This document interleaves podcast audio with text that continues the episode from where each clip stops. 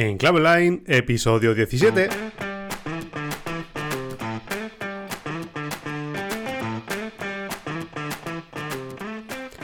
Hola, ¿qué tal? Buenos días, buenas tardes o buenas noches. En primer lugar, bienvenido, bienvenida y muchas gracias por estar aquí. En Clave Online, el programa, el podcast en el que hablamos de LinkedIn, social selling, digital selling, inbound marketing, marketing de contenido, redes sociales y de todas esas claves, tácticas, estrategias y noticias que sobre todo te pueden ayudar a que tu negocio crezca aprovechando las oportunidades del mundo digital.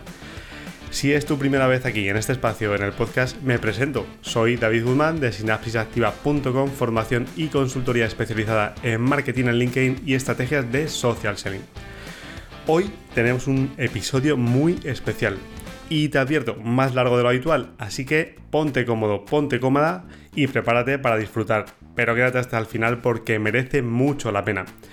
El pasado lunes tuvimos una conversación muy interesante con Joan Boluda. No sé si sabes quién es, pero si no te lo voy a contar yo ahora. Joan es emprendedor, consultor de marketing online y es director de la Academia de Cursos para Emprendedores boluda.com, una escuela para emprendedores de, bueno, especializada en desarrollo web, en WordPress, en cientos de cosas más para aprender a montar tu propio negocio online.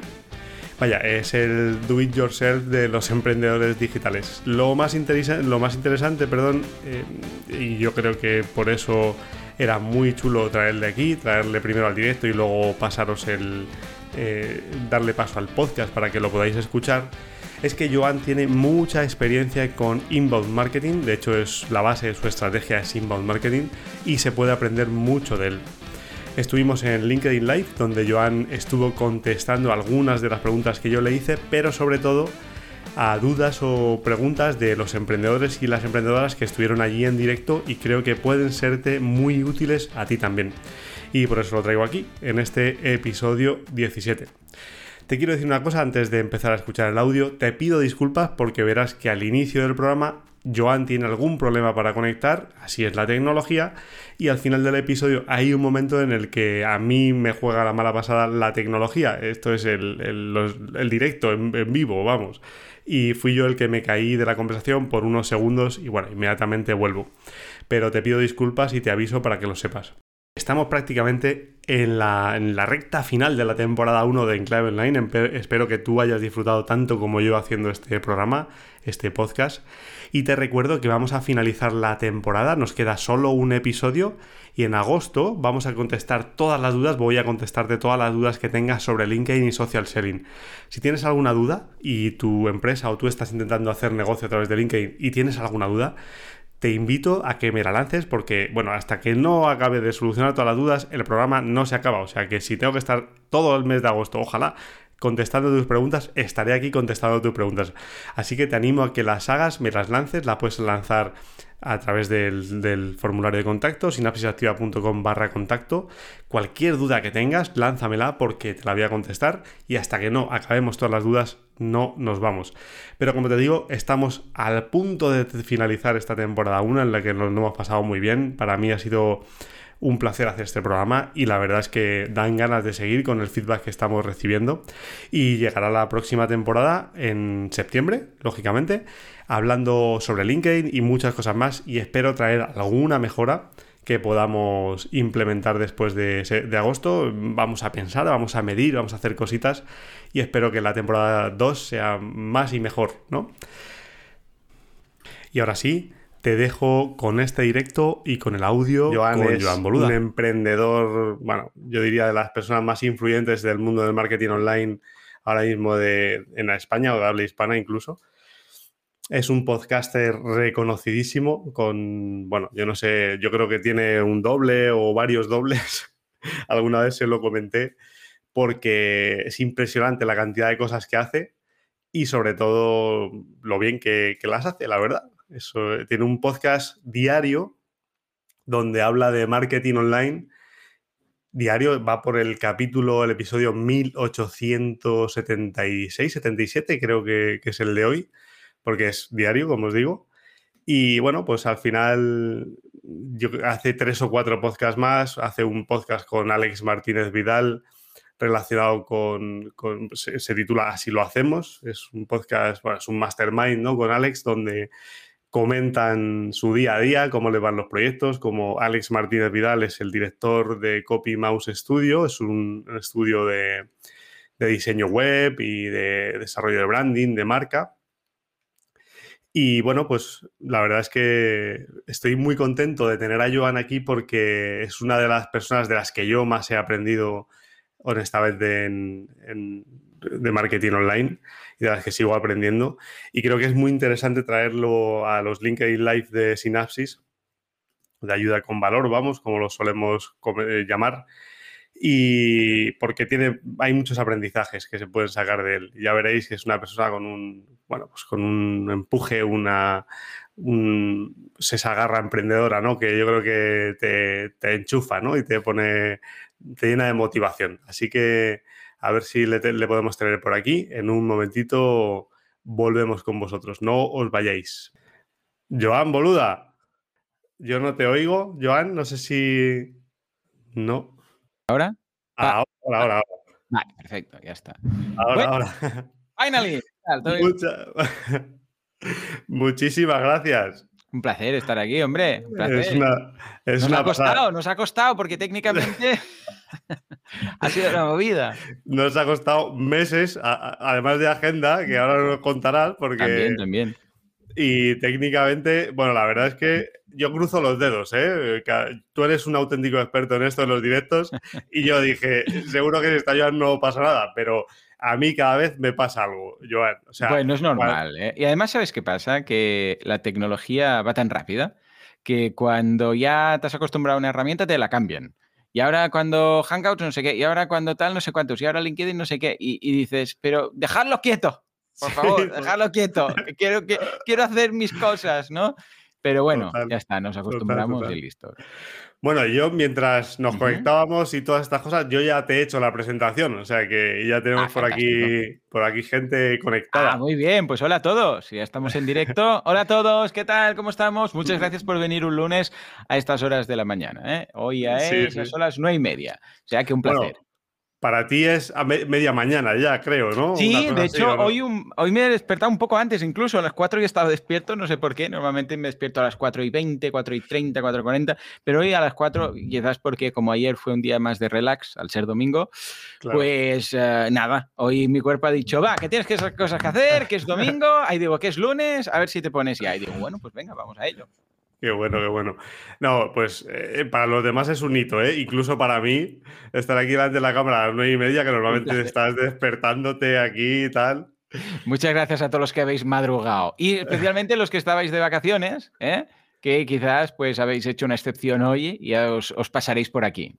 Mónica, veo por ahí desde Mallorca. ¡Wow! ¡Qué guay! Oh, qué bueno, qué bueno. Mónica, a mí Mallorca me une muchas cosas, ¿eh? Es una estupenda isla.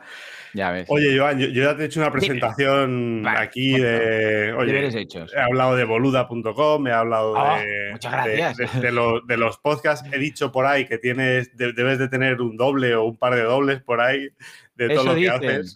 Eso dicen. Yo, si los encuentro, los ficho, ¿eh? Ya te, ya te aviso, ya te lo digo. A ver qué. Y oye, quería empezar por ahí. ¿Cómo narices, de verdad, con perdón de la presión, ¿Cómo te, ¿Cómo te apañas para hacer tantas podcasts con, con Alex, podcast de Claro, claro, claro. unos cuantos ya. Sí, sí, sí, sí. ¿Cuántos podcasts tienes? ¿Tienes cuatro o cinco, no? Cinco, cinco podcasts. Hago el oh. mío, que son cinco episodios eh, semanales, o sea, de lunes a viernes. Luego el martes grabo WordPress Radio, que sale los miércoles. El viernes dos episodios de asilo. El sábado un episodio de Mecenas FM. Y el domingo uno de veganismo y son 10 episodios semanales. 10 episodios semanales. Pero esto es solo tema podcast. Y luego, claro, todo lo que hago aparte, ¿no? Por eso, por eso. claro, a ver, yo tengo 24 horas al día, como todos vosotros, y ya os digo yo que no soy un superdotado ni, ni, ni, por asomo. Soy de picar piedra y de trabajar mucho, ¿vale? Yo siempre, en general, tanto para los negocios como para el cole, no era el que, ay, me lo miro un poco el día antes. No, no, no. Era de métele horas, métele horas, y sí, efectivamente, cuantas más horas, pues mejore la, la nota del, del examen. Y aquí igual, cuantas más horas y más dedicación. No quiere decir desaprovechar el tiempo, pero sí pues trabajar duro, entonces mejor funcionan las cosas, ¿no? En mi caso, entonces, claro, considerando y descartando que no soy ni superdotado, ni tengo inteligencia artificial, ni tengo memoria de esas eh, que recuerdas todo, ¿cómo lo hago? A través de organizarme muy bien, ¿vale? O sea, la organización es clave. Yo hay algo, que siempre digo que es, vale más la pena en algunas ocasiones dedicar un día, invertir un día solo a la semana o una tarde, podéis empezar por una tarde. Y esto lo recomiendo mucho, ¿eh? Solo organizar, no hacer nada. O sea, no hacer eh, la gestión de acciones y las tareas que haces en el día a día, sino reservar una mañana, una tarde, si divides la semana en mañana, tarde, mañana, tarde cada día, solo a organización. Puede ser un sábado, por la mañana, puede ser el domingo, puede ser el lunes, da igual, pero solo dedicar un mediodía, o sea, una mañana o una tarde, solo a organizar toda la semana que viene. O sea, toda la semana, ¿vale? A organizarse. Igual quieres rebasar la semana, igual puedes pensar, escucha, esto que estoy haciendo, mm, igual hay algún sistema para hacerlo mejor, déjame pensar, ¿por qué? Porque como en el día a día vamos atropellados, porque es que vamos atropellados, no tenemos tiempo a pensar, no tenemos tiempo a pararnos y decir, venga, vamos a mirar esto, vamos a... No, es, tengo que contestar el mail, tengo que hacer esto, tengo... En cambio, si tú dedicas a un mediodía, aunque sea, a organización, y te lo guardas, ¿eh? Ahora hablaremos del time blocking, pero organización te aseguro que luego la semana es muchísimo más eficiente. Muchísimo más. Mm, ¿Por qué? Bueno, es lo típico. Eh, ay, no tengo tiempo a, hacer lo del Text Expander, que es un sistema que, guarda el, que guarda textos para contestar mails y tal. Y como nunca tienes tiempo, nunca tienes tiempo, cada vez estás contestando los mails, pues igual y perdiendo cinco minutos en cada mail. Hasta que un día dices, basta, voy a preparar todo lo del Text Expander le dedicas media mañana o una mañana y luego, no solamente esa semana, sino todo el año y todo lo que te queda, pues vas a ahorrar horas y días y semanas enteras, ¿vale? Perdona, que te he cortado. Dime, dime. Que me no, no, no, no, no, no, me, me encanta, me encanta esto.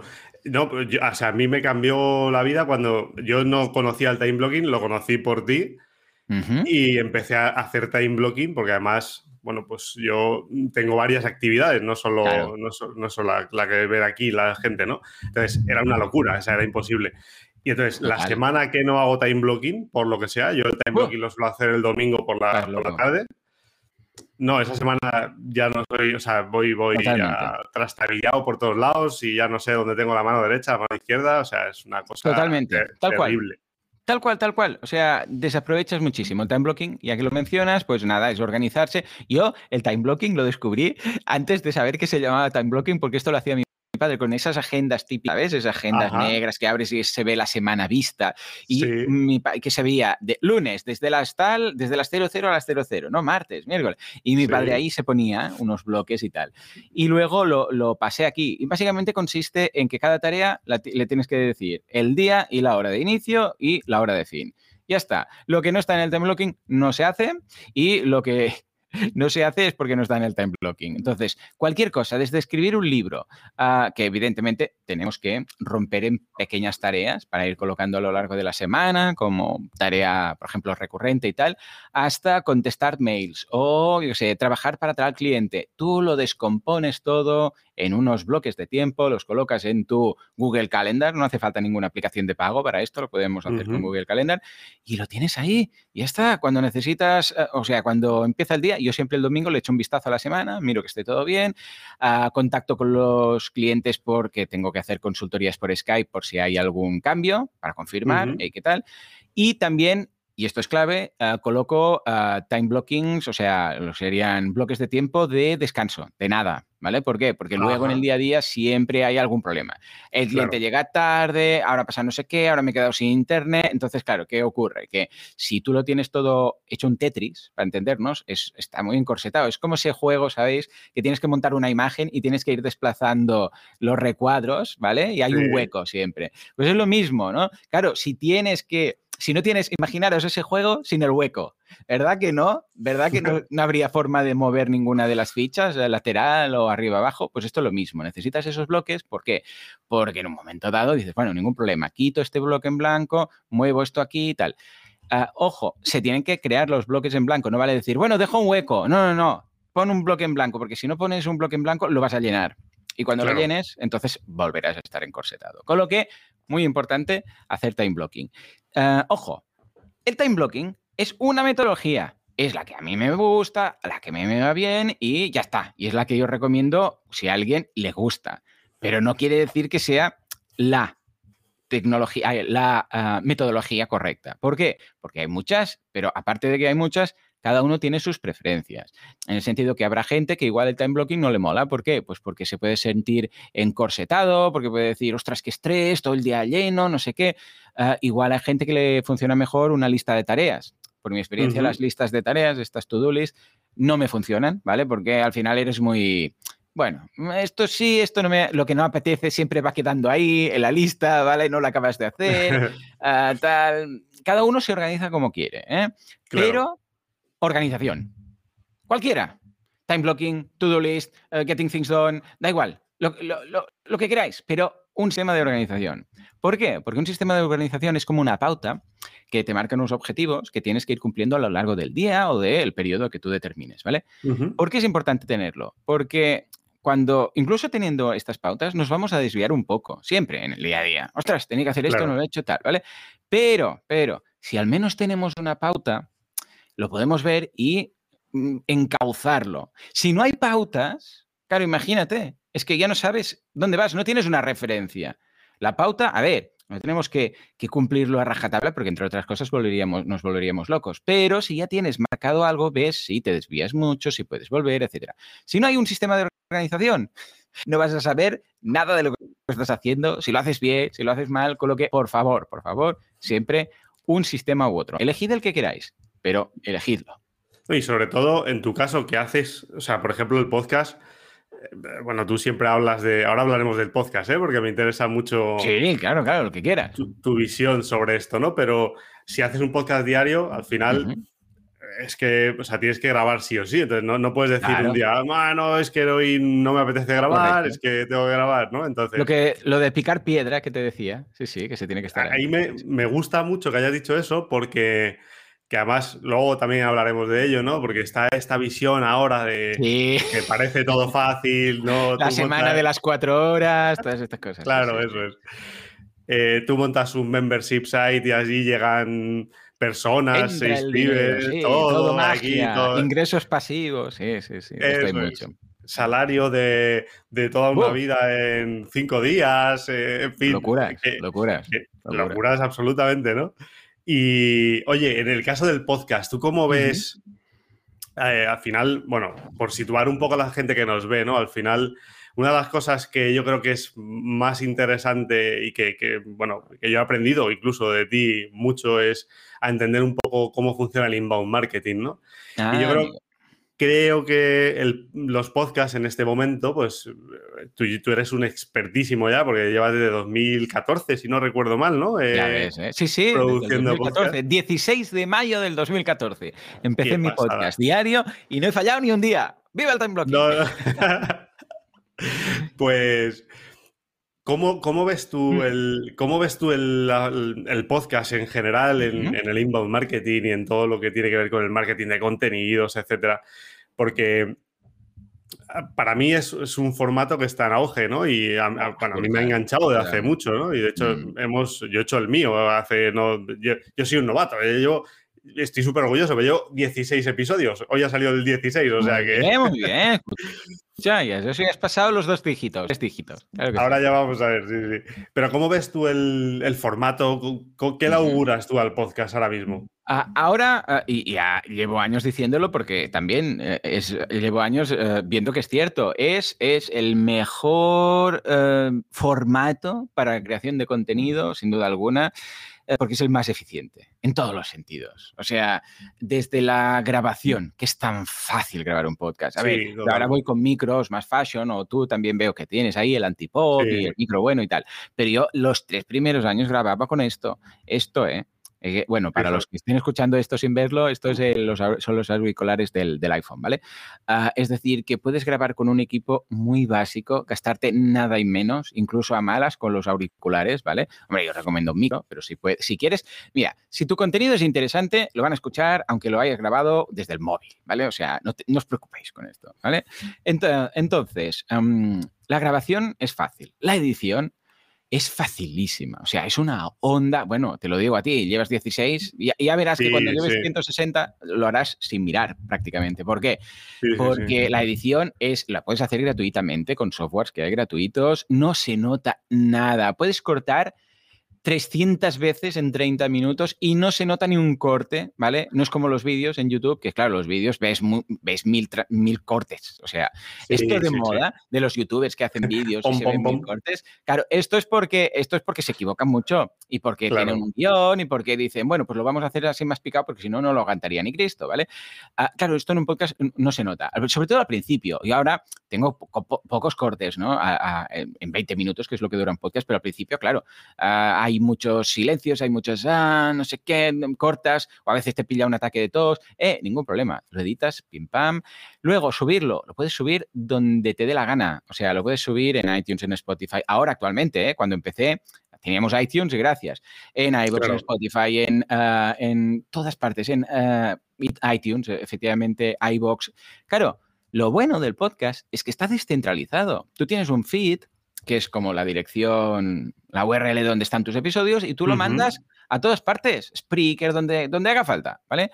a diferencia de YouTube o de los vídeos, que actualmente cuando hablamos del mundo vídeo hablamos de YouTube, básicamente, ¿vale? Entonces, eh, claro, que dependes de la plataforma de YouTube. En cambio, aquí no, aquí el riesgo está repartido. Tu podcast es tuyo, lo puedes tener en Anchor, lo puedes tener en Spotify, lo puedes tener en iTunes, lo puedes tener donde te dé la gana, pero es tuyo, ¿vale? Claro, no dependes de una plataforma, esto está muy bien. Ah, como digo, la, eh, mm, incluso, ojo, algo que quizás antes podía ser un poco problemático como era donde los pedo, ¿vale? Ahora tenemos opciones como Anchor o iVox que son gratuitas. puedes poner tu, MP3 y no tienes que hacer nada. O sea, es que lo tienes ahí. Yo lo guardo en mi propio servidor, en mi, eh, o sea, en mi hosting, pero porque soy un friki del control. Pero si no, eh, puedes subir, no hay ningún problema. Sí, sí. yo doy fe de ello porque el, mío está en Anchor, concretamente. Ah, genial opción.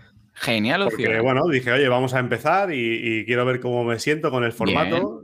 Y coincido contigo plenamente. O sea, el, podcast es una, o sea, es una cosa que puedo grabar relajado, sin presión. Ahora comentábamos antes el problema de la tecnología, ¿no? El vídeo, que si me sale el flickering por aquí de vez en cuando, las luces, eh, o sea, es un además que, claro, como tienes que, eh, cuando estás haciendo algo en vídeo, las luces, pero no puedes tener el micro aquí delante, no sé qué, pero en cambio, si, si estás haciendo un podcast, incluso yo he grabado, y lo habéis visto los que me seguís en Instagram, en hoteles, en, en un armario o en, no sé, pues con una, con una colcha encima, porque eh, resonaba todo mucho, porque era un, un hotel con, con las habitaciones muy minimalistas, entonces, claro, había rever, ¿no?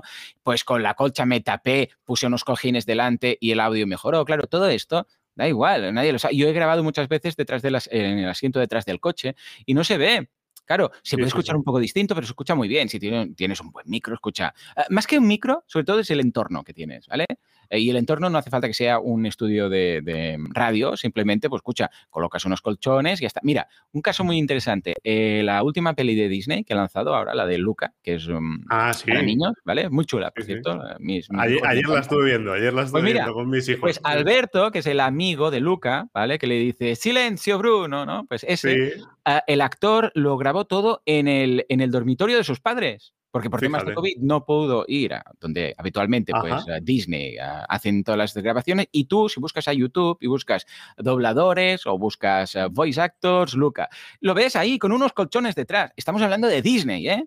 Ojo, con unos colchones detrás, ahí de colores cada vez, con y dices, estas colchas de dónde han salido. Esto es muy profesional. Bueno, pues imagínate, o sea, si incluso Disney se puede atrever a lanzar una peli de estas dimensiones así. Entonces, claro, esto por un lado que dices, vale, eh, Recordemos que la eficiencia es el, mm, es el máximo eh, resultado con, el mínimo esfuerzo, ¿vale? Porque hay la eficacia, que es conseguir las cosas, y la eficiencia, que es conseguir las cosas con el mínimo esfuerzo, ¿vale? Económico o de tiempo o de carga de, trabajo, ¿vale?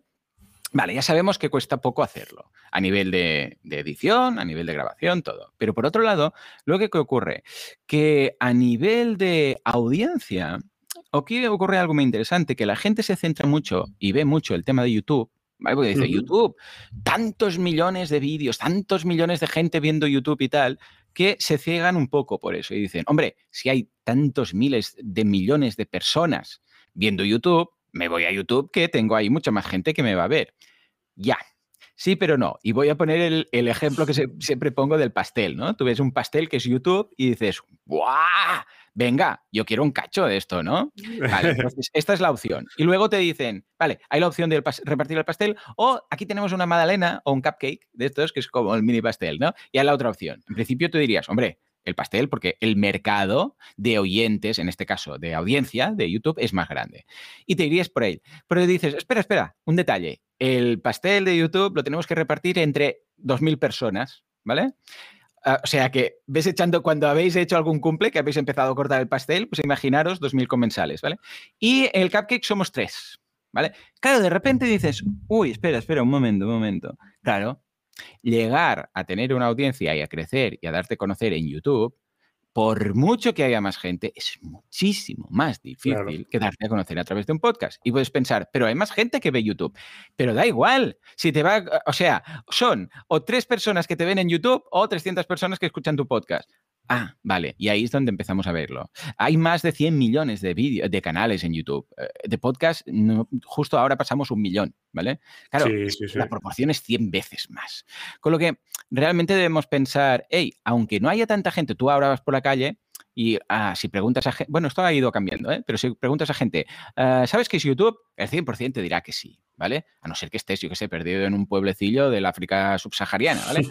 Y aún así, pero si preguntas, eh, ¿sabes qué es un podcast?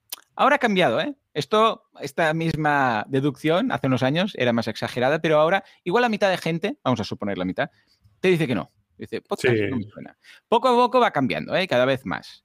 Eh, claro, ¿esto qué quiere decir? Que sí, efectivamente hay menos gente, menos eh, gente potencial que pueden darse que pueden escuchar tu podcast, pero ojo, que hay muchísima menos competencia. En cualquier cosa, tú buscas un canal en YouTube de Apple, de series de no sé qué, de SEO, de lo que quieras, ¿eh? Y habrá canales a patadas. En cambio, buscas podcast y encontrarás menos oferta. Esto es lo que te precisamente te permite posicionarte como una persona de referencia en tu especialidad, ¿vale? Con lo que, fíjate, es más fácil de hacer que un vídeo y tenemos más posibilidades de darnos a conocer. Con lo que, eh, a ver, que sí fueran cuatro gatos los que escuchan podcast, que dices, no, es que aquí hay, no sé, somos 3.000 personas, ¿vale? Pero no, estamos hablando de millones. Recordemos que Internet lo que hace es que, ah, en este caso en español, nos da la posibilidad de darnos a conocer a varios cientos de millones de personas. Pues estamos hablando de España y Latinoamérica, con lo que, y la parte de Estados Unidos de habla hispana, con lo que realmente, eh, que el español es el segundo lenguaje más escuchado del mundo, más hablado del mundo.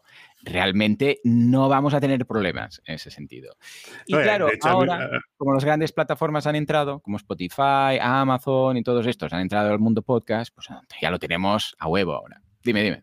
¿Y cómo, y cómo o sea, ¿y qué, acciones podrías tú recomendar para, hacerlo crecer? Es decir, o sea, porque yo, yo veo, yo, o sea, el, feedback, por ejemplo, en nuestro caso, ¿no? Que llega un feedback muy bueno, o sea, el feedback cualitativo es muy bueno. Obviamente, yo entiendo que al final, pues te tienen que descubrir, ¿no? Es como cualquier tipo de contenido, ¿no? Tienen que descubrirte, tienen que pero sí es verdad que escuchando pues a clásicos también, ¿no? Que, que, también los tienes tú muy cerca, el Milcar y personas ilustres, ¿no? Del podcasting. Mm. Al final lo complicado yo creo que es hacerlo crecer, ¿no? Es decir, oye, ¿cómo puedo fidelizar esa audiencia? ¿Cómo, puedo atraer esa audiencia que necesito, sobre todo en entornos B2B, ¿no? Que, que quizá es, porque quizá, oye, pues escuchas Cristina Mitre, ¿no? Pues algo más eh, evergreen, ¿no? Eh, pero, pero en entornos profesionales, como puede ser el tuyo, por ejemplo, o el mío, ¿no? Que es, mm, eh, pues es, ahí es donde yo veo un poco la complejidad, ¿no? Es decir, oye, ¿cómo puedo hacer crecer, crecer el podcast? Claro con audiencia sostenida, ¿no? Porque al final tampoco vale mucho. Oye, tienes un pico de, un día y al día siguiente ya no te. Sí, sí, sí. Yo creo que A ver, aquí el camino es siempre lo mismo, sea para un podcast, sea para un e-commerce, sea para un membership site, sea para un canal en YouTube, sea para lo que sea, ¿vale? Que es eh, crear, lo que siempre digo, crear, crecer, monetizar, ¿vale? Sobre todo que estamos en la parte de crecer, que es la que me preguntas tú, ¿no? Pero debemos crear y debemos crecer. ¿Cómo se crece? Vale, primero de todo, hay, hay varias bases que son, vamos, o sea, condición sine qua non. Y a partir de aquí ya hay algunas técnicas, ¿vale? Vamos a hacer un repaso rápido. Primero de todo, a que el contenido, y esto se puede dar por vamos, por entendido, por se tiene que decir. El contenido tiene que ser de calidad, ¿vale? O sea, no hablo de que sea la perfección técnica, no, ¿eh? Estoy hablando que el contenido, aunque se yo prefiero un contenido con un micro malo que una mierda contenido con un micro de 3.000 euros, ¿vale? Claro. El contenido debe ser interesante, porque es que si no, y cuando digo de calidad me refiero a que cumpla las expectativas de la persona, es decir, no hace falta que sea ah, muy denso, puede ser entretenimiento, también puede ser. Entretenimiento, hay, hay podcast de entretenimiento. Escucha, no estás formando a nadie, pero debe cumplir un objetivo para tu oyente. Si tu oyente quiere desconectar y quiere escuchar un podcast estilo, pues nadie sabe nada, pues, pues ideal. ¿Por qué? Porque lo que quiere es desconectar, no quiere mm, estar pensando en, en su negocio, ¿vale? Si quieres formar, que forme. Si quieres educar, que eduque. Si quieres, da igual, pero tiene que tener claro el objetivo, ¿vale? O sea, primero de todo, ¿qué quiero, qué quiero ofrecer? Desconexión, diversión, formación, ¿vale? Porque si no, vamos a empezar sin sentido, ¿vale? Dando palos de ciego. Vale, entonces, dado esto por, ok, en el checkbox, ¿eh? ahí digo, en el checklist, marcamos esta. Siguiente, ah, tenemos que ser constantes, ¿vale? O sea, lo que no vale es ahora me pongo, ahora me voy, ahora sí, ahora no, ahora es la fiesta del cuñado de la vecina, ahora no sé cuántos, ahora hoy tengo un poco la voz ronca, ahora hoy, oh, es que tengo dolor de cabeza, hoy, eh, por amor de Dios, si tú no eres ah, fiel con tu audiencia, tu audiencia no será fiel contigo. Entonces, esto no quiere decir que tengas que hacer un podcast cada día, un episodio cada día, como, como yo a lo loco, no. Esto quiere decir que ah, si tú dices cada semana, cada semana, si dices cada, cada 15 días, cada 15 días, una al mes, una al mes, da igual, pero sé fiel. ¿vale? Si tú sabes que uno al día no vas a poder, que vas a necesitar uno cada semana o cada 15 días, pues para adelante pero no vale, ahora sí, ahora no, ahora estoy tres meses, ahora regreso. ¿Cuántas veces hemos visto un vídeo de estos de YouTube de, hey chicos, hacía mucho que no estaba por aquí, pero ahora he vuelto y no sé qué, y al cabo de una semana vuelve a desaparecer, está tres Claro, esto, si no es, si no es constancia, pues no, no, no, no crecerás, ¿vale? O sea que importante el tema de la constancia. Vale, dicho esto, que son las bases, ¿de acuerdo? A partir de aquí, y que esté bien alineado ese contenido, ah, hay cosas que ayudan mucho. Algo que puede ayudar mucho, especialmente cuando empiezas, es invitados. ¿eh? El formato invitado, como en este caso, de hecho, ¿no? Claro, eh, yo al venir aquí, tú lo puedes compartir. Antes lo he visto en LinkedIn. Bueno, de hecho, este fin de semana yo lo veía y yo pues estoy ahí, lo veo, lo comparto y digo, sí, sí, vamos a estar ahí contestando preguntas y no sé qué, cuánto tal. Claro, ¿qué pasa? Que ah, te das a conocer a través de mi comunidad, ¿no? Si yo lo comparto, si yo contesto, si estoy ahí en LinkedIn, claro, si cada invitado, en cada episodio hay un invitado, puedes darte a conocer de rebote a través de la comunidad de cada invitado. ¿Por qué? Porque pueden venir por mí, porque igual son mi comunidad, los que vienen, y dicen, ostras, Joan, a ver qué explica. Y se quedan porque les interesa otros podcasts que tienes tú y el tipo de preguntas que haces, cómo haces las entrevistas, etc.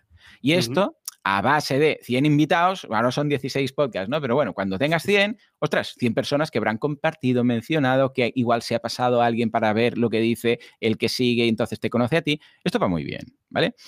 Y además también al revés, es decir, eh, ir tú de invitado a podcast. ¿Por qué? Porque, mira, bueno, en este caso es mi punto de vista. Yo vengo aquí, vale, evidentemente, tú tienes 16, yo, pero es que yo voy a todo el mundo que me invita, ¿eh? Pero imagínate lo sé, lo sé Claro, porque igual diría alguien, oh, pero Joan, no te sale muy a cuenta porque tú vas aquí, te das a conocer, pero su podcast acaba de empezar y tal. Bueno, pero en general la idea es, ah, escucha, si yo voy a darme a conocer al podcast, en este caso, de alguien, dirá, en este caso quizás pues la mayoría me, conocerá más, ¿no? Porque habrán venido, pero también habrá parte de tu comunidad, ¿vale? Entonces, estos ahora dicen, hostia, esto que dice Joan, es curioso. Este tío, mira, ¿sabes qué? Lo voy a seguir. Dice que tiene un podcast y unos cursos, no sé qué. Vale. Fíjate que va en ambos sentidos. Esto debería hacerse siempre en un entorno relativamente equilibrado. Es decir, si alguien que tiene, yo qué sé, pues a 500.000 seguidores va al podcast de alguien que tiene 5 eh, seguidores, evidentemente uno se va a beneficiar más, ¿vale? Del otro. Pero bueno, eh, aquí ya entra cada uno. Yo es que yo me apunto a, un bombardeo, ¿vale? bueno, Además, para hablar de algo que me gusta. Claro. Aquí el, objetivo, aunque nosotros, aunque yo lo comparto en el podcast después, que saldrá pues probablemente la semana que viene, el objetivo es compartirlo con la gente de LinkedIn, con la comunidad de LinkedIn, ¿no? Que aproximadamente yo tengo unos 15.000 contactos, una cosa así, que no está mal en LinkedIn, de hace muchos años, vaya. Y normalmente lo compartimos después en el podcast, porque creo que es muy interesante para la gente que escucha el podcast. Básicamente en el podcast y hablo de LinkedIn, de inbound marketing, hablo de, vamos, de social selling y tal. Entonces, eh, para mí es muy, muy chulo. Por ejemplo, ha estado, han estado otras personas, ¿no? Como puede ser Oscar Feito, por ejemplo, que tú lo conoces mm, también. Sí, hombre. Eh, Guillem Recolons, ¿no? Hablando de marca personal también. Claro, muy bien, ideal. Yo creo que está muy chulo. Oye, y cambiando un poquito de tercio. A ver. ¿Cómo ves, cómo hmm. ves la visión esta de, oye, del crecimiento? Que además sé que hoy no, lo, no me ha dado tiempo a escucharlo, ¿eh? pero creo que tienes algo en el podcast hoy de growth y de mm, crecimiento y sí tal. Señor, sí, señor. De growth hacking. De growth hacking. En realidad es eh, growth marketing, pero lo que pasa es que el término que se ha dado más a conocer es lo del growth hacking porque es muy fashion lo de decir hacking. Sí, sí, es muy fashion. es que, ¿sabes qué pasa? Que yo estoy detectando mm. una tendencia. ¿Qué? Que normalmente, claro, es el crecimiento exponencial, ¿no? Entonces, eh, si, no tienes muchísimos leads en una acción, pues entonces es que has fracasado estrepitosamente en tu estrategia de marketing. Eh. Ya, ¿sabes qué pasa? Fíjate que en realidad el tema del, del growth hacking y el tema de lo que está muy de moda ahora del tema de los embudos, ¿no? Porque van por números, es lo que dices tú. Cuando hay una estrategia de embudo, a ver, la estrategia de embudo es que está muy sobrevalorada, ¿vale? A ver, es una estrategia interesante, ¿vale? Que tiene su aplicación en ciertos casos, en, ciertas industrias, en ciertos clientes, en ciertos contenidos, en ciertas situaciones, ¿vale?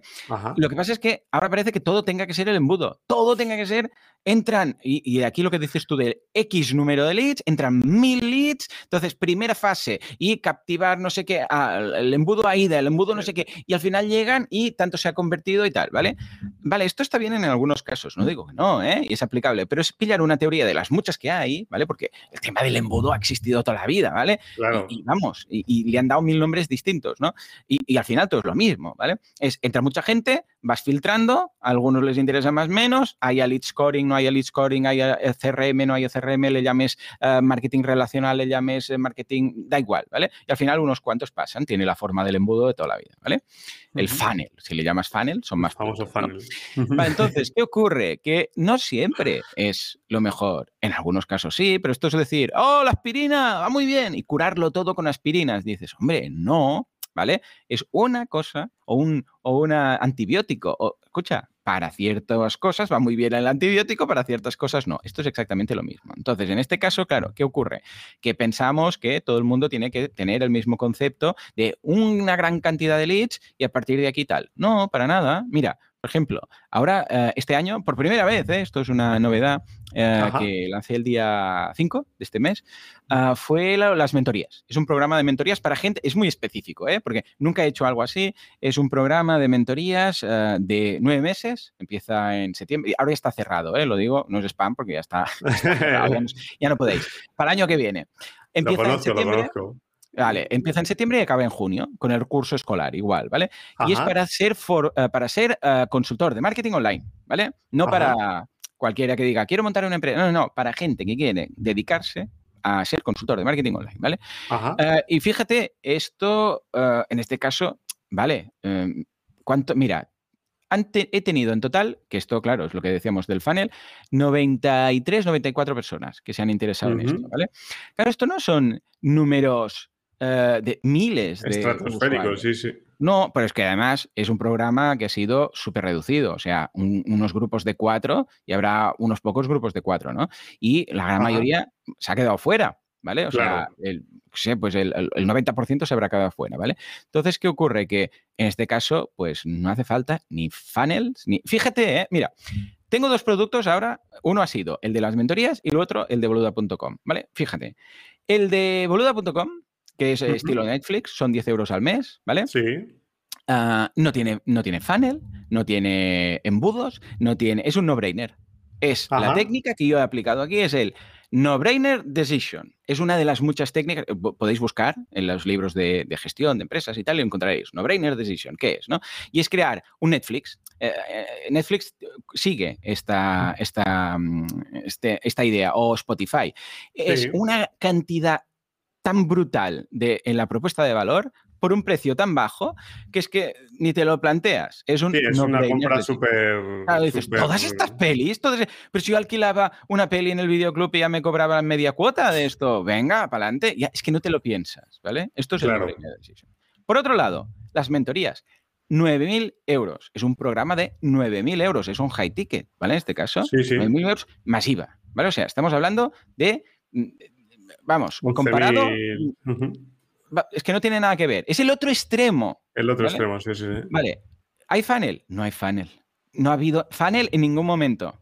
Fíjate, y estamos hablando porque a veces puede pensar alguien que dice, no, el funnel es para esto. No, no, no, en este caso. Bueno, claro, pero porque tu comunidad es muy grande ya, ¿no? Claro, claro. pero fíjate que no hay funnel. Claro, claro, claro, sin duda. Claro que, no, no, no, por supuesto. O sea, algo tienes que tener, pero en este caso, fíjate que en, los en ambos casos no he usado ningún tipo de funnel. ¿Vale? Sí, sí, sí. Claro, depende del producto. Si yo lanzara algún tipo de producto que fuera, por ejemplo, ¿no? Pues en este caso, fíjate que también al estar limit, al yo tener unas 70.000 personas que escuchan el podcast cada día, entre 65 y 70, ¿vale? Ah, y, ser un programa muy limitado en el número de alumnos, no hace falta funnel. En boluda.com, al ser un no no hace falta funnel. Si yo, por ejemplo, lanzara un producto que fuera escalable, ¿vale? Y que tuviera un precio que no fuera de compra impulsiva, por ejemplo, algo de 500 euros, de 500 a 1000 euros, más o menos, hay quizás, deberíamos valorar la propuesta de valor, quizás sí que encajaría. ¿Vale? Dirías, bueno, vale. Eh, en el primero no tiene sentido un funnel. Por 10 euros, déjate. O sea, si no te convence, es como si Netflix tuviera que hacer un funnel y enviarte cuatro mails y el quinto tiene una propuesta de valor con, venga, por favor, que estamos hablando de 10 euros, ¿vale? Ah, el otro tampoco. O sea, ¿por qué? Porque por cantidad de, personas que me escuchan y el número de plazas, sabía, bueno, es que se llenó en, unos pocos minutos, ¿vale? Sí, sí, Incluso tuve que avisar el día y la hora en la que se abriría para que todo el mundo estuviera ahí. Y la gente me preguntó, ¿qué preguntas vas a hacer en el formulario para tenerlas ya y copy-pastear solo, ¿no? En cambio, si yo ahora dijera, vale, un producto que fuera escalable, o sea, que no esté limitado yo en el tiempo ah, y que se pueda apuntar tanta gente como quiera, pero que tenga un precio eh, reflexivo. Eh, un precio reflexivo es el que eh, las compras impulsivas que son, ay, me interesa, lo pillo. Y no hace falta hablarlo con tu pareja, no hace falta hacer números, ponerte a hacer un Excel, a ver cuánto dinero tengo en la cuenta. No, son las compras de cuando estás pagando en un supermercado, ay, pilas, ay, sí, toma, pilas, las metes ahí, ni miras el precio. A ver, vamos a pensar, eh, miremos, voy a hacer una comparativa de las alcalinas de no sé quién con las de Duracell. No, ¿vale? Unos chicles, o no sé qué, esto es lo mismo, ¿vale?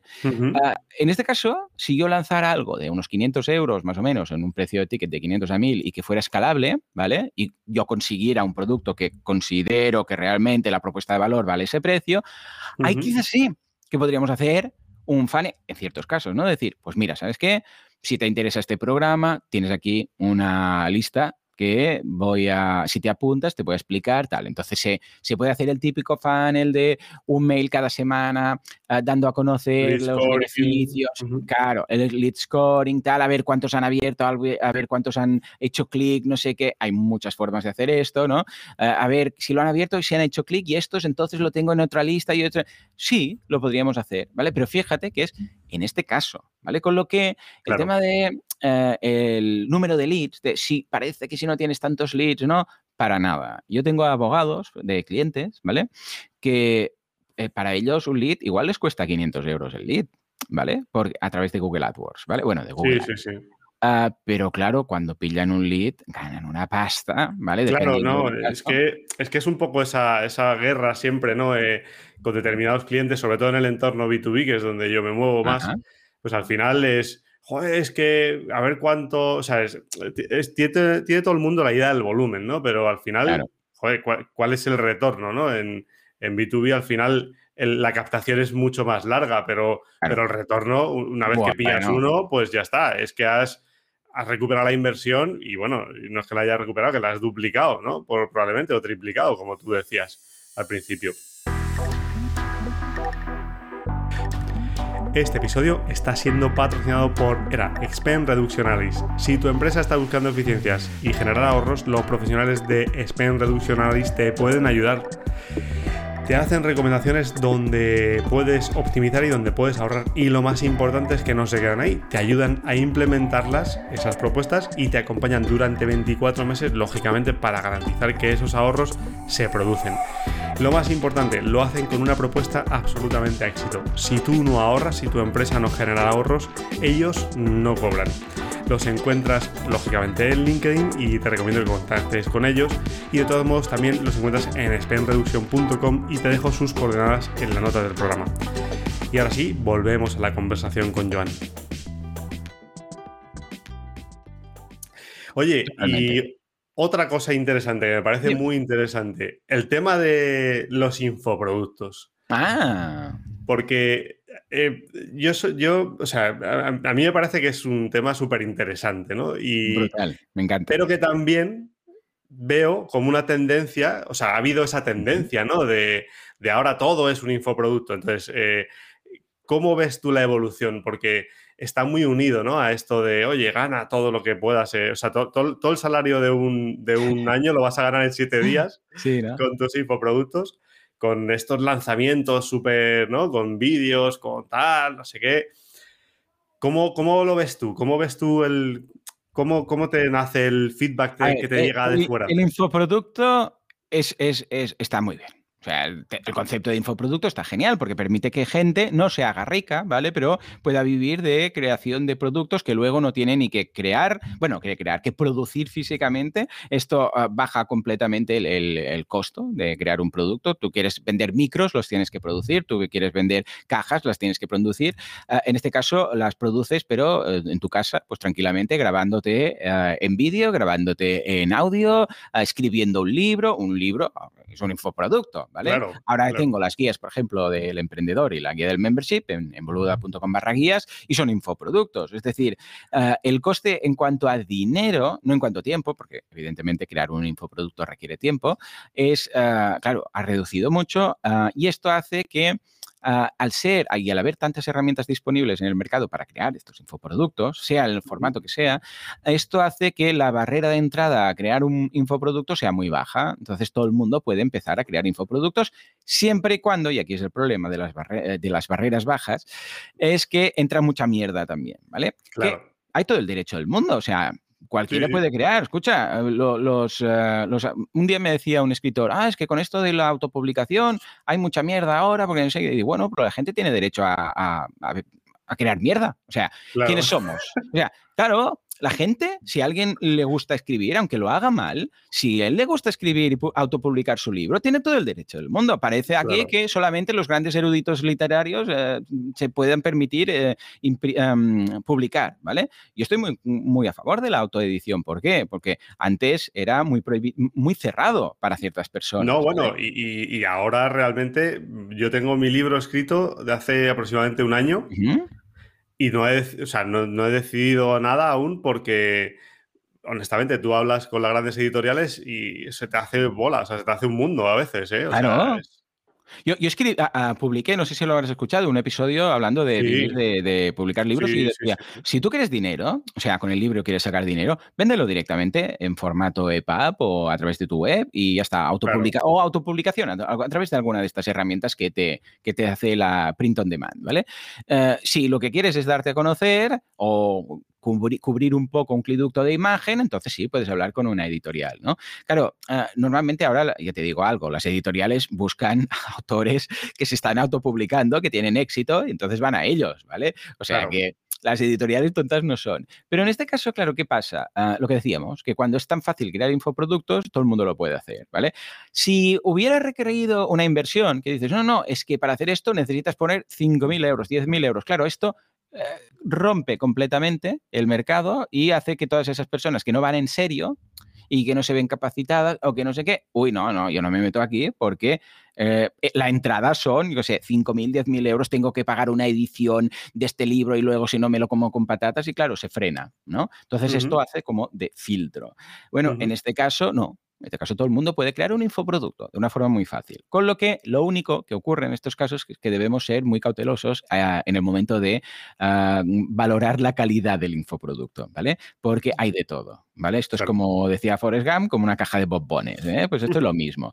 Habrá infoproductos con un valor incalculable y habrá infoproductos de mierda, ¿no? Entonces, claro, ¿esto cómo lo puedes saber? Ah, bueno, parte es educación del mercado, decir, ¿esto quién lo ha publicado? A ver, ¿no? Entonces, claro, cuando detrás pues hay una persona que tiene un podcast, que ves que tiene una comunidad, que está cada día ahí, que tú lo escuchas, ¿qué tal? Ahora yo, por ejemplo, la guía del emprendedor, ay, de la guía del creador, ay, madre mía, con tantas guías. Esta es la, de la guía del membership sites han vendido más de, más de 2.000 unidades, ¿vale? Pero no porque sí es porque llevo siete años explicando en el podcast, ah, pues cada día cosas de marketing online, desarrollo web, no sé qué, la gente me conoce, sabe que me encantan los membership sites, tengo uno de éxito, mi mujer tiene otro, tengo clientes que tienen, entonces, claro, ah, es natural que digan, ah, pues hostia, si Joana ha publicado esta guía, me la quiero leer, ¿vale? Claro. Pero tiene que haber detrás valor, porque es que si no hay valor...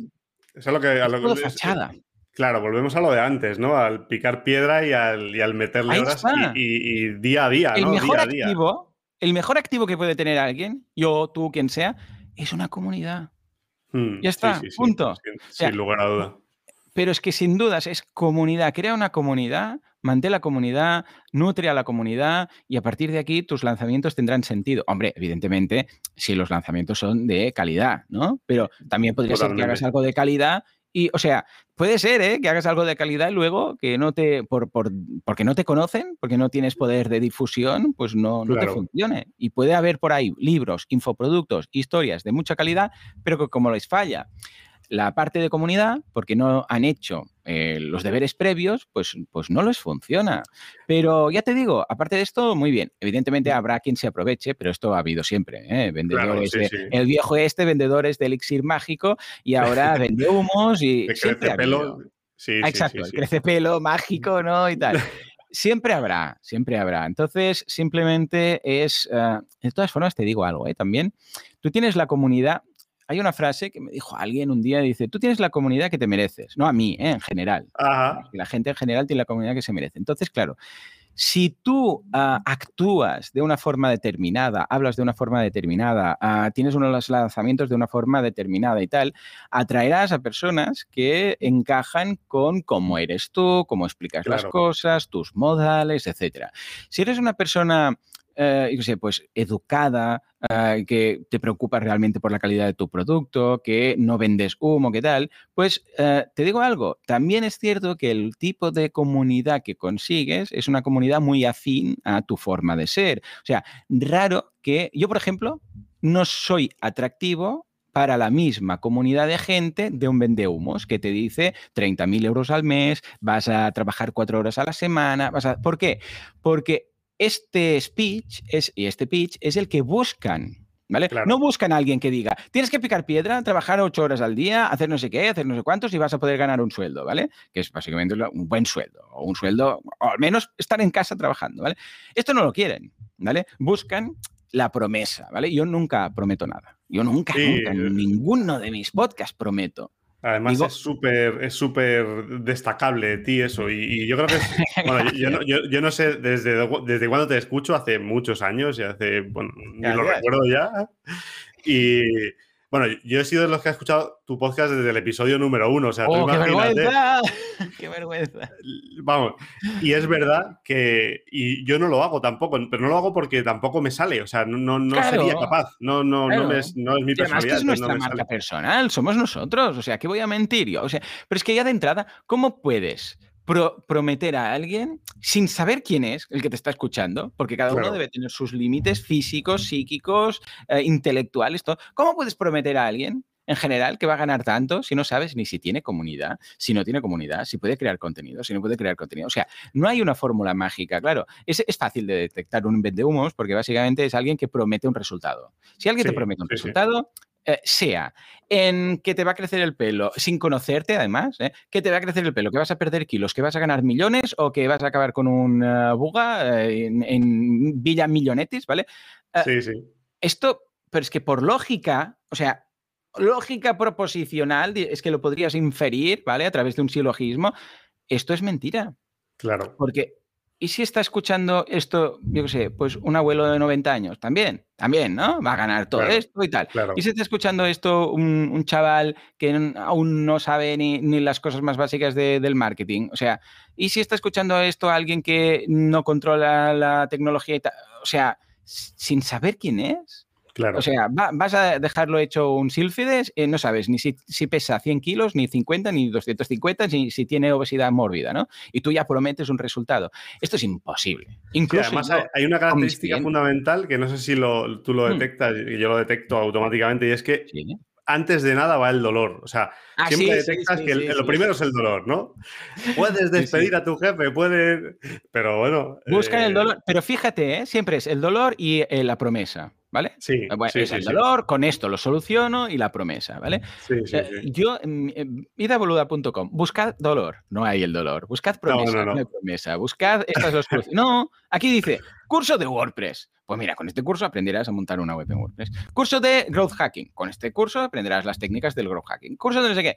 Y es neutral, es como un libro, es, mira, te explico cómo hacer esto. A partir de aquí, que seas capaz de aplicarlo o no, escucha, esto ya es, indiferente. Esto ya es otro mundo. Pero no puedo prometer nada a alguien, ¿vale? Porque no sabes quién va a ver el curso o quién. Incluso ya te digo, con mis clientes, ¿eh? que los conozco y que sé sus DAFOs y qué tal, yo no prometo nada. Es, a ver, considerando tu DAFO, tus fortalezas, tus precios, tal, yo considero que este punto se debería mejorar, este no sé qué, y van saliendo los resultados. Pero en la vida prometería algo, porque que no tenemos bola de cristal. Entonces, claro, por eso es fácil de, detectar, ¿no? Muy bien.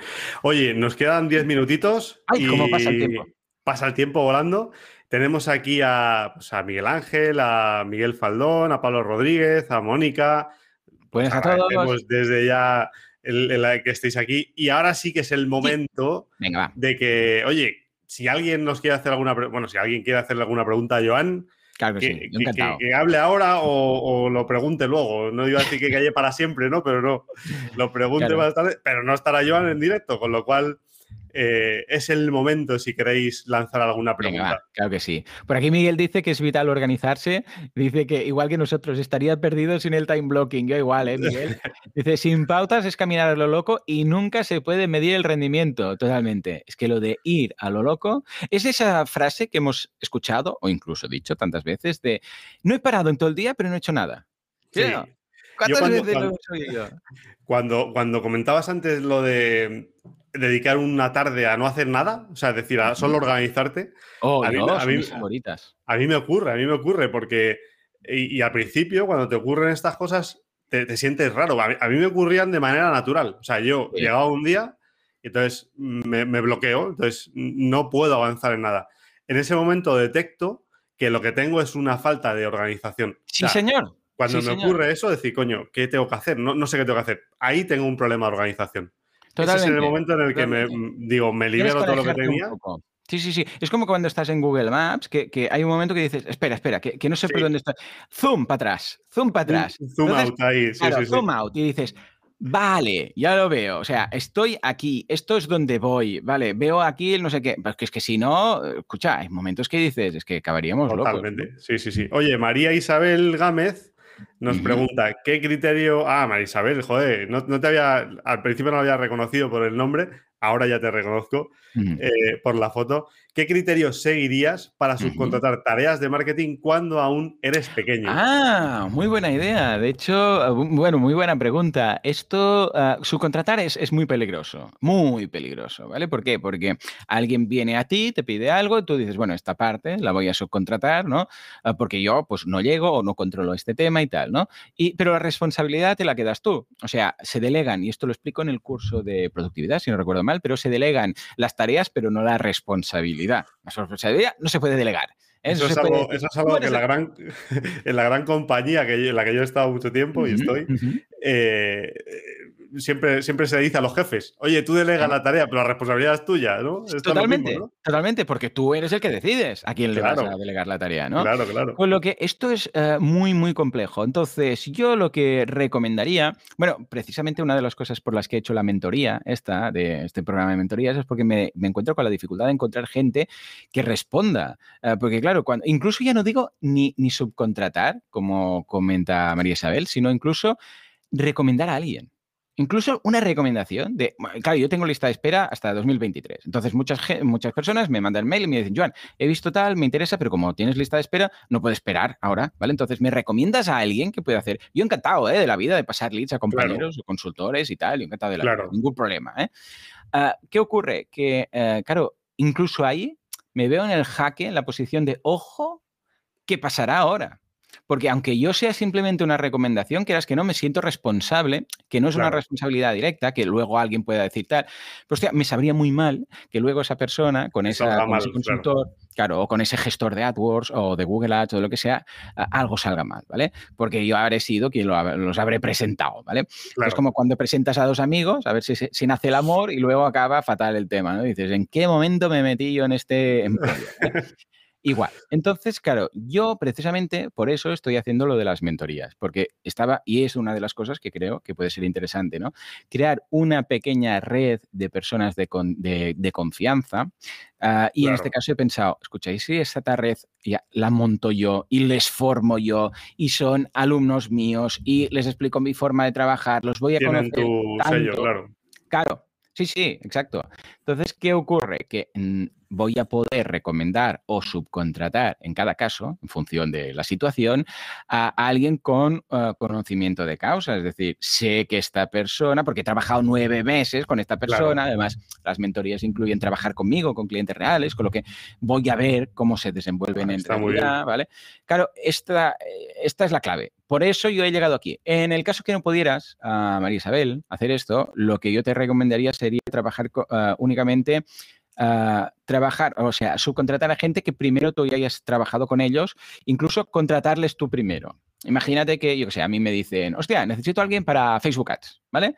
Ah, claro, yo primero lo que hago es buscar a alguien que haga Facebook Ads para mí, ¿vale? O sea, prueba tú primero a esa persona y mira cómo trabaja. Ya que no la puedes formar, pues digo, eh, tal. Y cuando yo he contratado, yo he recomendado a algún gestor de Facebook Ads, por ejemplo, ha sido una persona que ya ha hecho campañas para mí, que sé cómo trabaja, sé que, cómo es en el día a día, que lo he probado, ¿vale? Pruébalo antes de recomendarlo. Y esta es la mejor forma. Eh, no tiene que ser un, que los contrates para siempre, pero igual dice, escucha, tengo que contratar, no sé, que te dedicas exactamente, María Isabel, pero imagínate que alguien eh, te pide algo de marketing y le tienes que hacer unas campañas de Facebook, ¿vale? De Facebook Ads. Pues antes que nada, haz unas campañas para ti de Facebook Ads con esa persona. Trabaja, contrátale, aunque sea puntualmente. Mira cómo trabaja, mira los resultados. Y si ves que realmente es un profesional con una propuesta de valor clara, que está ahí que está cuando tiene que estar, entonces ya lo podrás recomendar. ¿Mm? Yo iría María Isabel es tema de protección de datos, ¿no? Eh, uh, qué guay. Derecho a protección de datos, si no, si no me equivoco, ¿eh? María Isabel, si estás por ahí, dinos. Pablo Rodríguez dice, siempre es un placer oír a, Joan. Estoy de acuerdo. Por, eso llevo meses eh, esperando a que Joan venga aquí para que... y me encantaría que, esto lo entiendo muy bien, Pablo, me encantaría que el curso, a ver, me encantaría que el curso de Inbound Marketing es un lavado de cara, pero... Ah, sí, perfecto. ah, vale, porque lo haces diferente. Sí, ah, Ha salido ya, aquí ha salido el, congreso ya, ¿eh?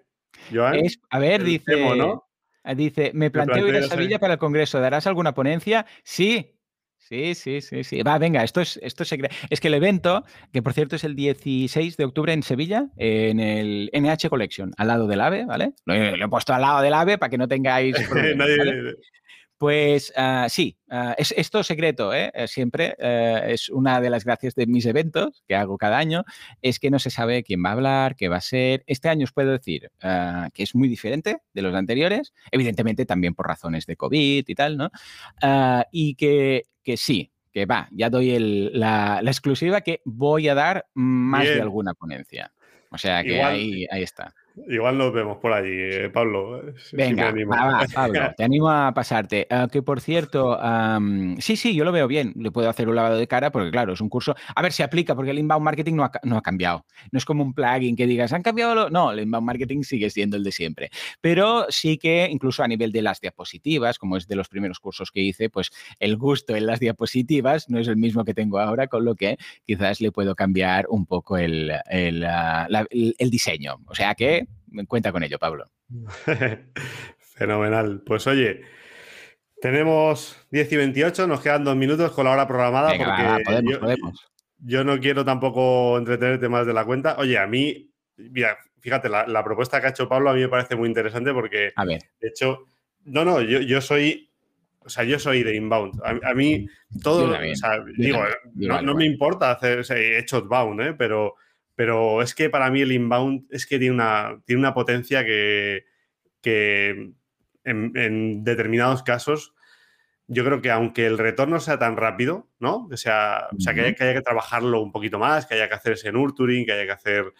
Pero el retorno es... O sea, yo cada vez que hago más inbound, tengo más respuesta. O sea, es una, ah, sí, sí, sí, completamente. Oh, no, y es mucho más estable, ¿eh? te digo algo. Porque la, alternativa que es pagar por Facebook Ads, Google Ads, no sé qué, eh, yo mirando el Analytics o los ingresos de, de, un site, yo rápidamente bueno, yo y cualquiera que esté en el mundo lo suficientemente tiempo, detecta rápidamente cuando viene de inbound y cuando viene de, pago. Porque en el inbound eh, todo es mucho, es más largo en el tiempo, más extendido en el tiempo, pero es todo mucho más estable. El crecimiento, incluso el decrecimiento. no hay picos de, Dios mío, aquí no se ha vendido nada, Dios mío, en cuanto a visitas, en cuanto a ingresos. ¿eh?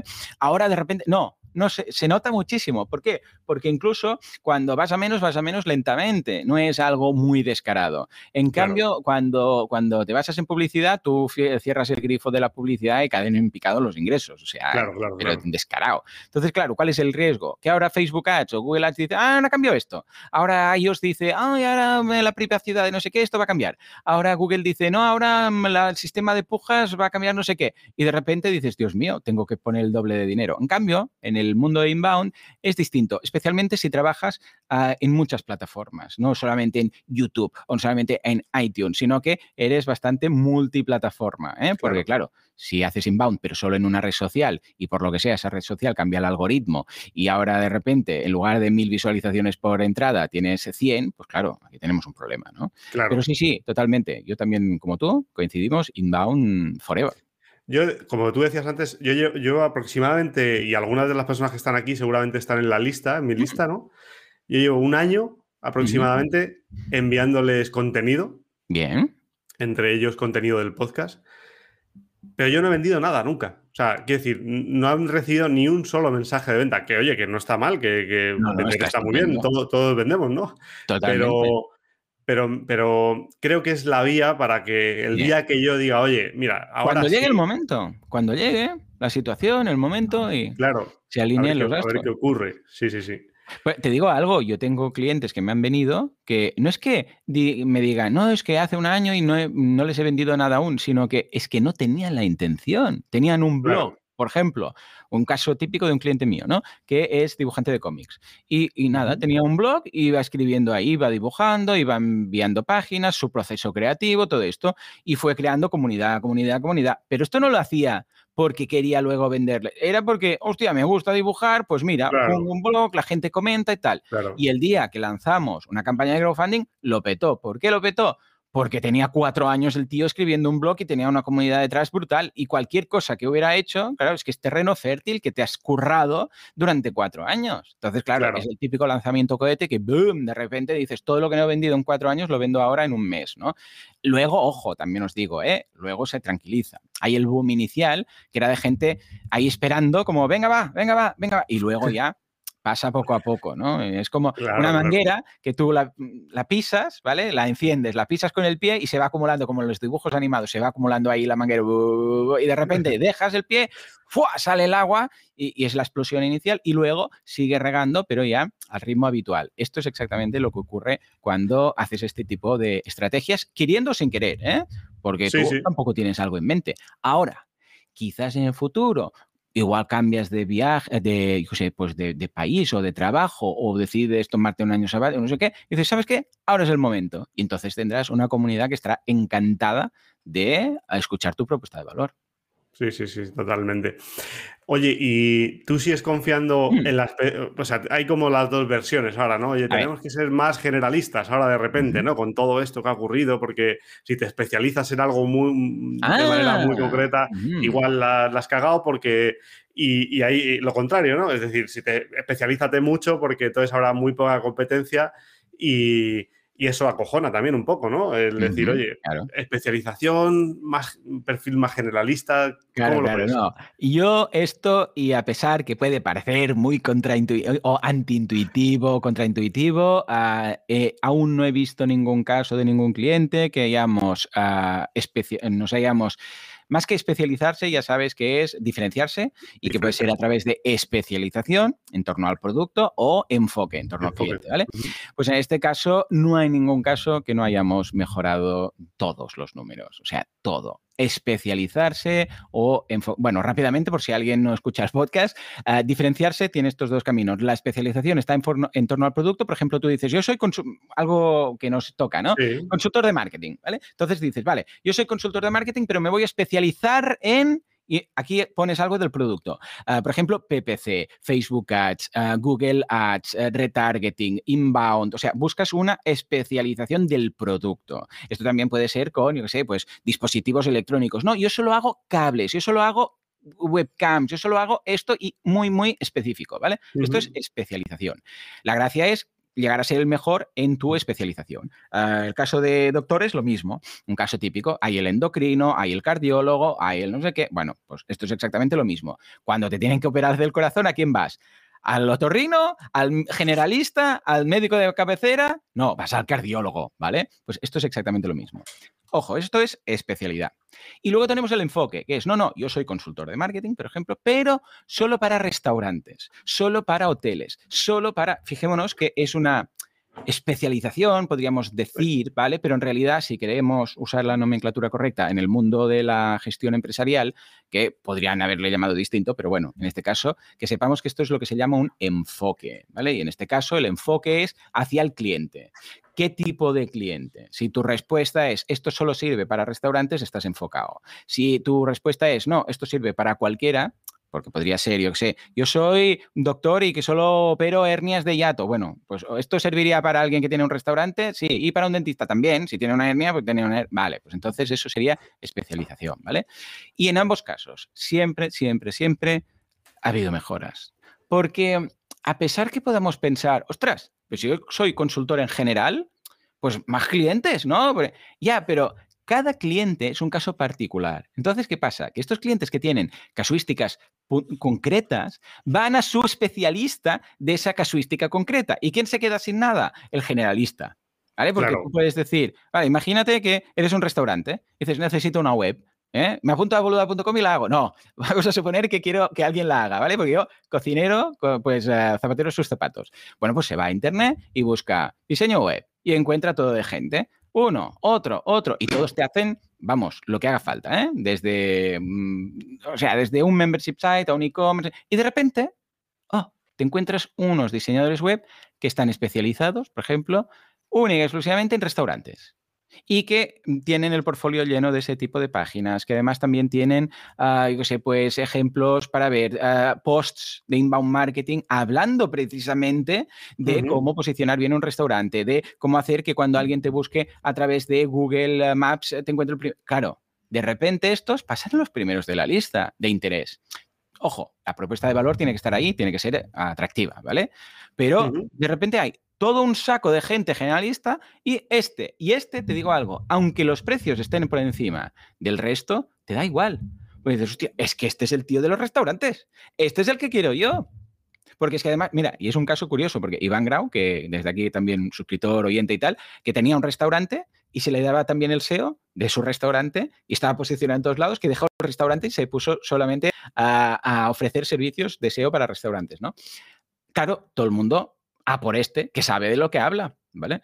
Con lo que actualmente, y por raro que pueda parecer, la especialización y, la, y el enfoque eh, siempre son, desde mi punto de vista, ojo, eh, preferibles antes que ser generalista. Parece que o me he perdido yo. No sé si soy yo, o es David, o quién es, pero alguien ha, desaparecido del directo. Ah, a ver, por aquí, mm, ¿me podéis confirmar si me veis? No sé, ¿eh? Igual no, igual no. Aquí dice que sí, que estoy en directo aún. Uh, dejad un comentario si veis que aún estoy. Y decidme, y si no, es que no me estáis escuchando, con lo que no me dejéis comentario. Ah, por si acaso leeré, ¿vale? Seguiré leyendo. Dice, buenos días David, estoy con libreta y boli apuntando, dice Jaime. Ah, vale. Ah, mira, David ha contestado y dice que se ha caído, pero que está, que está viviendo y que está viniendo. Ah, Pablo dice, una pregunta con respecto a eso. Ah, ¿A mí me escucháis por eso o tiene que venir? Sí, te vemos. Vale, pues entonces tomo las riendas de David mientras lo esperamos. Muchas gracias a todos por contestar. Pablo dice, una pregunta, ah, una pregunta con respecto a eso. Soy copy, muy bien, y de momento generalista. Si me especializo por algo, por ejemplo, energías renovables, mis clientes al escribir no estarán evidentemente compitiendo entre ellos por posicionar, por ejemplo.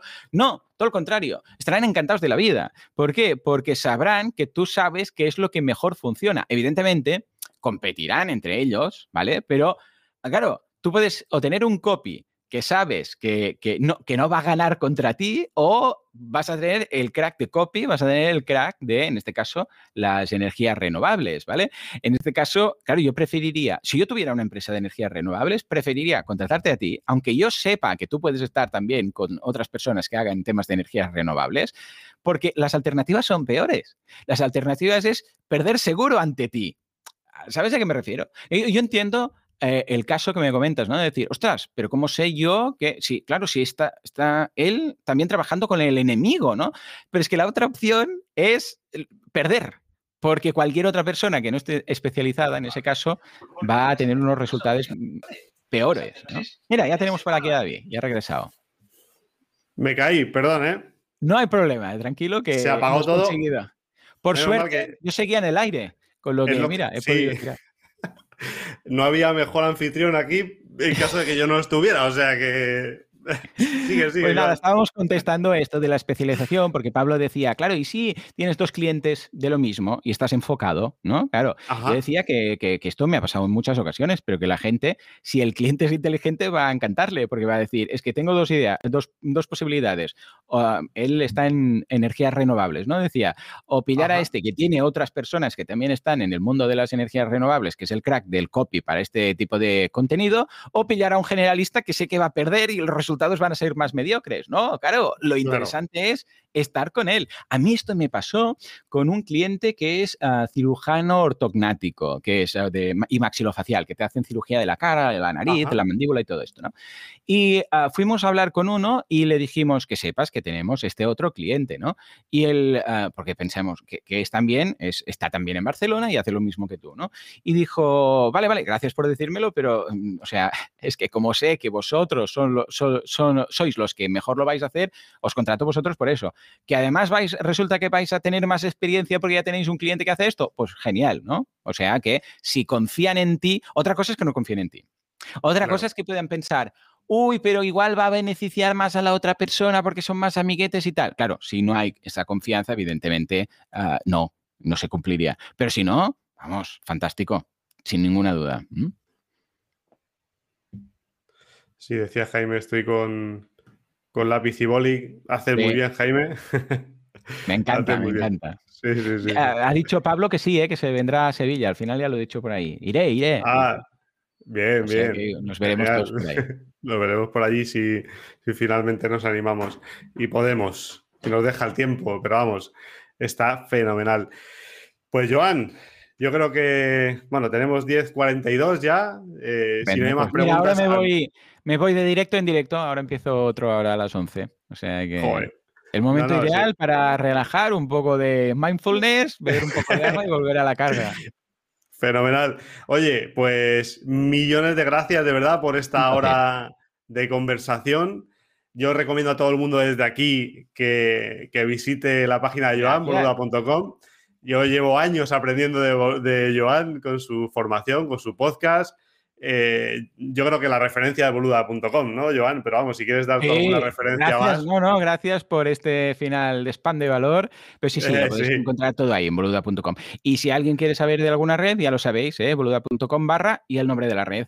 Boluda.com barra YouTube, barra LinkedIn, barra lo que sea. ¿eh? Es la forma más fácil de, encontrarme también en redes. Muy bien. Pues oye, nada, lo dejamos aquí. Agradecido a todos, Pablo, eh, María Isabel, Jaime. Eh, ¿Quién más teníamos por aquí? Bueno, todos los que habéis estado por aquí, millones de gracias por acompañarnos este rato de lunes por la mañana. Yo creo que eh, está muy bien para empezar ahí con ganas la semana. Y nada más, Joan, un abrazo enorme. Millones de gracias por estar aquí otra vez de nuevo, porque que, alguien como tú, con, tu. Bueno, con todo lo que hemos contado aquí, se acerque a, una ventanita así, ¿no? Como la mía tan pequeñita de momento. Bueno. Pues, yo ya te digo, un placer eh, venir siempre que haga falta y con el time blocking, si está en el time blocking, ahí estoy. Fenomenal. Pues nada, nos despedimos aquí. Nos vemos en el siguiente directo. un abrazo a todos. Y a emprender. Adiós. A emprender, a emprender. Y hasta aquí la conversación con Joan, que sin duda a mí me deja un aprendizaje que no sé si compartirás conmigo sobre todo es el hecho de no todo y todas las técnicas y todas las estrategias sirven de la misma manera para cualquier problema. Hemos hablado de infoproductos, hemos hablado de podcasting, hemos hablado de funnels, hemos hablado de muchas cosas. Y bueno, como verás, el propio ejemplo de Joan es el, mejor ejemplo, ¿no? Como tiene productos high tickets, como tiene productos no-brainer, productos eh, de, ticket bajo, digamos de compra más impulsiva, y como ninguno de ellos probablemente tiene estrategias muy, muy complejas. Evidentemente, Joan tiene una comunidad muy grande, como hemos hablado con él y como has podido comprobar, pero el aprendizaje que yo me llevo de aquí es sin duda que no hay que asumir que una medicina o que un antibiótico, como él mismo decía, sirve para todos los problemas. Y esto pasa exactamente igual en LinkedIn y en social selling. No todos los problemas se solucionan de la misma manera. Y hasta aquí el programa de hoy. Nos vemos en el siguiente episodio en el que seguiremos hablando de LinkedIn, social selling, inbound marketing y muchas cosas más. Recuerda que en agosto puedes enviar tus preguntas. Bueno, en agosto no, en julio, porque en agosto ya la estaremos contestando. No quiero acabar de todas maneras sin decirte que hemos abierto nuestra mentoría, tenemos abierta nuestra mentoría y nuestra formación online in company la formación que tuvo tu equipo de ventas o marketing puede necesitar para sacarle todo el jugo a LinkedIn y convertirlo en un canal más. Además de lo que tienes, no hace falta sustituir canales. Y puedes empezar a desarrollar negocio a través de LinkedIn. ¿Que tienes alguna duda? Ya sabes, me la puedes lanzar en agosto. Y oye, si quieres transformarte y transformarlos a ellos, que es la clave de cualquier formación, sin lugar a duda, tienes la información en sinapsisactiva.com barra incompany. Tenemos convocatorias abiertas para septiembre. Y como siempre te digo, esto no es una formación replicada, esto es una formación exclusiva para tu empresa, para las necesidades de las personas de tu empresa. Y ahora sí, muchas gracias por estar ahí, por tus valoraciones de 5 estrellas en Apple Podcast, se agradecen muchísimo, eso es lo que va a hacer que nos pueda escuchar más personas, así que te lo pido por favor que si tienes un ratito me dejes una reseña en iVoox, unas estrellitas en Apple Podcast, siempre 5, ¿eh? no menos de 5, que si no nos llevamos mal. y muchas gracias por tus likes en iVoox y gracias por seguirme al otro lado. Nos vemos la semana que viene con más contenido para convertir conexiones en conversaciones de negocio. Muchas gracias.